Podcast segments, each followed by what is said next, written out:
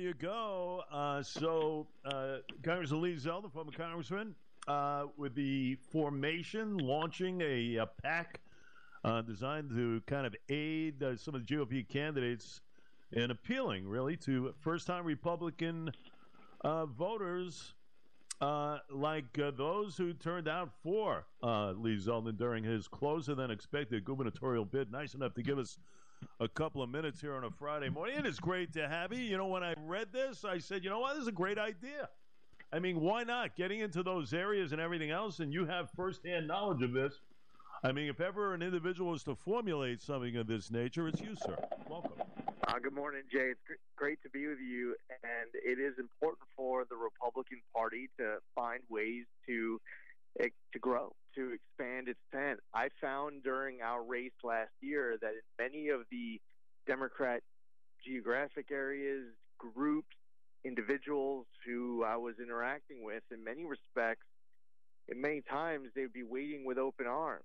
Now, Republicans can make a really bad assumption and think that Democrats who are being harmed by Democratic policies are just going to swing over. They're going to just come around. And it doesn't work like that. Republicans have to show up over and over and over again. We can't be pandering. You don't show up inside of a, a black community, an Asian community, Hispanic community, and say, I love black people, vote for me. I love Asian people, vote for me. I love Hispanic people, vote for me. It doesn't work. It shouldn't work. It is just pandering what you need to do is to show up into these areas that haven't seen Republicans in a long time and say, we need to make these streets where you live safer. Here's how. Uh, we need to improve the quality of education inside of your kids' schools. Here's how. And uh, we just we need to expand uh, not just inside of New York, but all across the entire country. And lastly, I would just add that w- when you hear of talk of a red wave, a red tsunami. That never happens as a product of someone jumping on a board and trying to ride in a wave. That doesn't work. You can't take absolutely anything for granted. The, the wave, the movement, the momentum is going to happen based off of not you communicating what you're against. Joe Biden bad, Democratic Party bad. I mean, I guess that could be part of what you're outlining and defining contrast. But what actually creates the wave is what you stand for, articulating your vision, your ideas, uh, letting people know what they're what they're investing in, what they're going to get if they vote for you, if they vote for Republicans. Uh, what to do all across the uh, entire country. We want to do our part, and uh, this is one way for us to help. Yeah, no question. It's called Leadership America Needs the PAC, uh, ladies and gentlemen. Excuse me, Congressman. But it really, you know, when you think about it, uh, you're looking to increase the turnout, both among the voters of color and younger voters.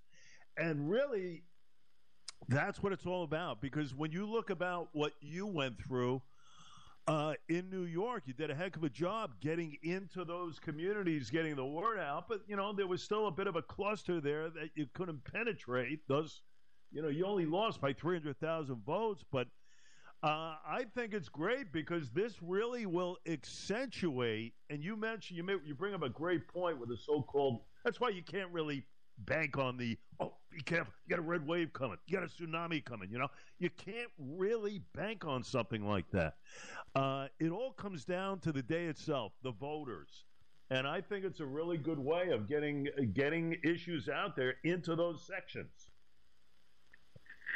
Yeah, and when you talk about a red wave or red tsunami coming, it might be because the circumstances would lend one to believe that the climate is right for a good Republican year. 2022 is a great example of that. Historically, when you go into a midterm, you look at which party's in the White House. The party not in the White House wins the midterm every time. 2002 was an exception right after 9 11 but if you look at these midterms, the party not in the White House has won big in the midterms.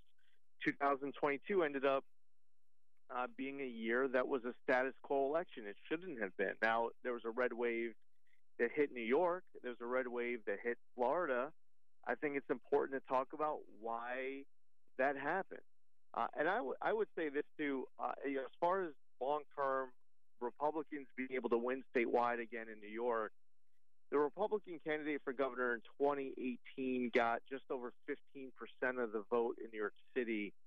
We worked really hard inside of the city. We were able to double that. We got a little over 30%. I think that a good goal for 2026 is to be able to get at least 35% of the vote in New York City and not have to spend as much disproportionate time inside of the city in order to get there. I spent uh, extra time inside of the city to get to 30%. The reality was, if I didn't get to 30% in New York City, I had no shot of winning. Um, but I, I think it would be better if we were able to get to 35 and, and have some more time to be able to travel to some other parts of the state. And I was traveling all over the state. Uh, just wish we had uh, a little bit more time. There, there's only so many people you can get to, and uh, you know, I I would say that working these races in between for the four years. You know, this year there'll be a lot of New York City Council races.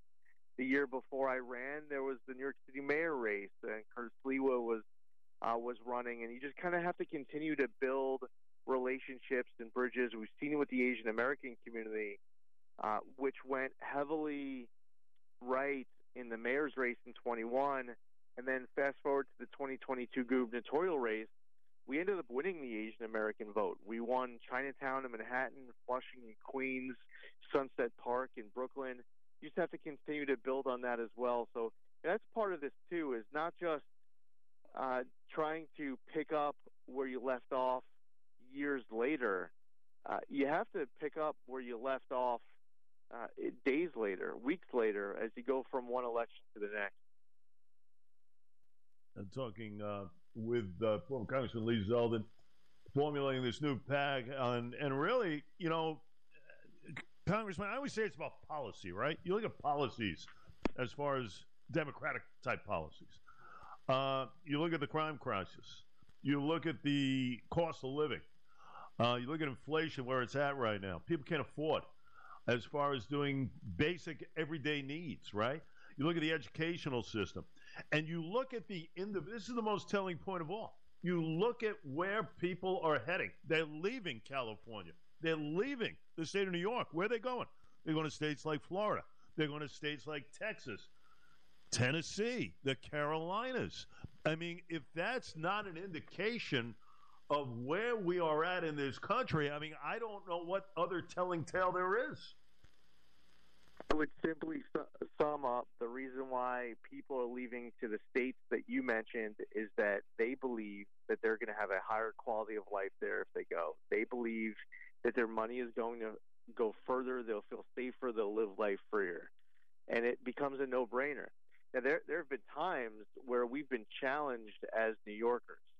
Post September 11th, 2001 is an example of uh, New Yorkers being challenged as much as possible. Uh, there were rough times in the late 80s, early 90s. Uh, but when we've been challenged before as New Yorkers in the past, in decades past, the spirit of New Yorkers had us staying here to fight as New Yorkers to be able to save the New York City, to be able to save the the area, the region, but what's happening now, as you think about the people who are leaving, as you just referenced, they're gone. This isn't like they're putting New York into timeout for a few hours or a few months. They are permanently uprooting their family, their jobs. Businesses are making the decision too. They're taking their jobs. They're not. They're not talking about coming back maybe in a, you know, in a few months. They're gone permanently. So it's a little bit of different circumstance here uh, as we get to the beginning of 2023 compared to the times we've been challenged decades past. We need to understand why people are leaving, why New York leads the entire country in outmigration in order to be able to turn it all around. Unfortunately, the people who are actually in charge up in Albany, they don't recognize that people are going. They they want to try to dismiss it like as if it's fake news. They certainly don't understand why people are going. So how are they going to be able to fix it to reverse this trend of out migration? So things are going to get worse before they get better. it's sad to see. I want to do my part to help turn things around. That's what I've been committed to. Uh, but unfortunately, for the people who are in charge right now up in Albany, including the governor, they just don't get it.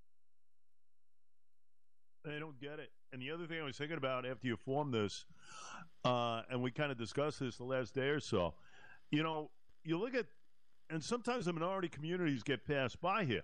There are plenty of them around this country. I mean, you don't think that people in those types of areas do they want safe streets as well?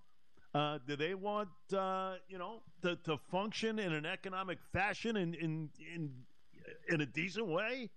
Uh, do they? I mean, you know, when you think about it, they want the same things. You know, they would want the same thing with the schools and their kids. They want to be free of, of fentanyl and the drugs that are going around. So, you know, it's interesting to me when you when we talk about those states, and then when you focus on some of these cities that are struggling, like Los Angeles, Chicago, and Philadelphia.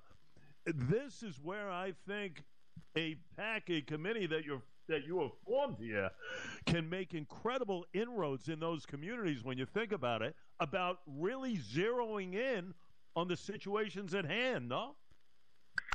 Yeah, we launched the, the website at teamzeldin.com. Uh, the website's up where people can sign up and, and get involved you look this week at what happened in Chicago, you have an incumbent mayor who ends up getting ousted. And Chicago is a, an extremely heavily Democrat city. Ousting the Democrat mayor. Why?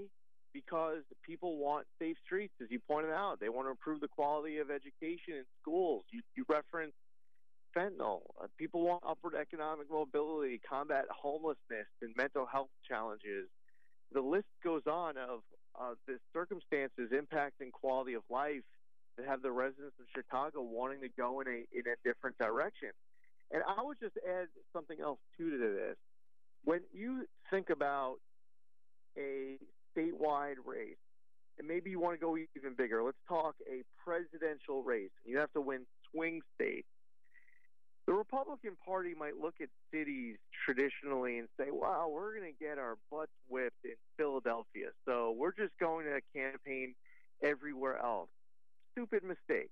And you're, you're harming your chances of being able to win in Philadelphia uh, and in Pennsylvania because of it.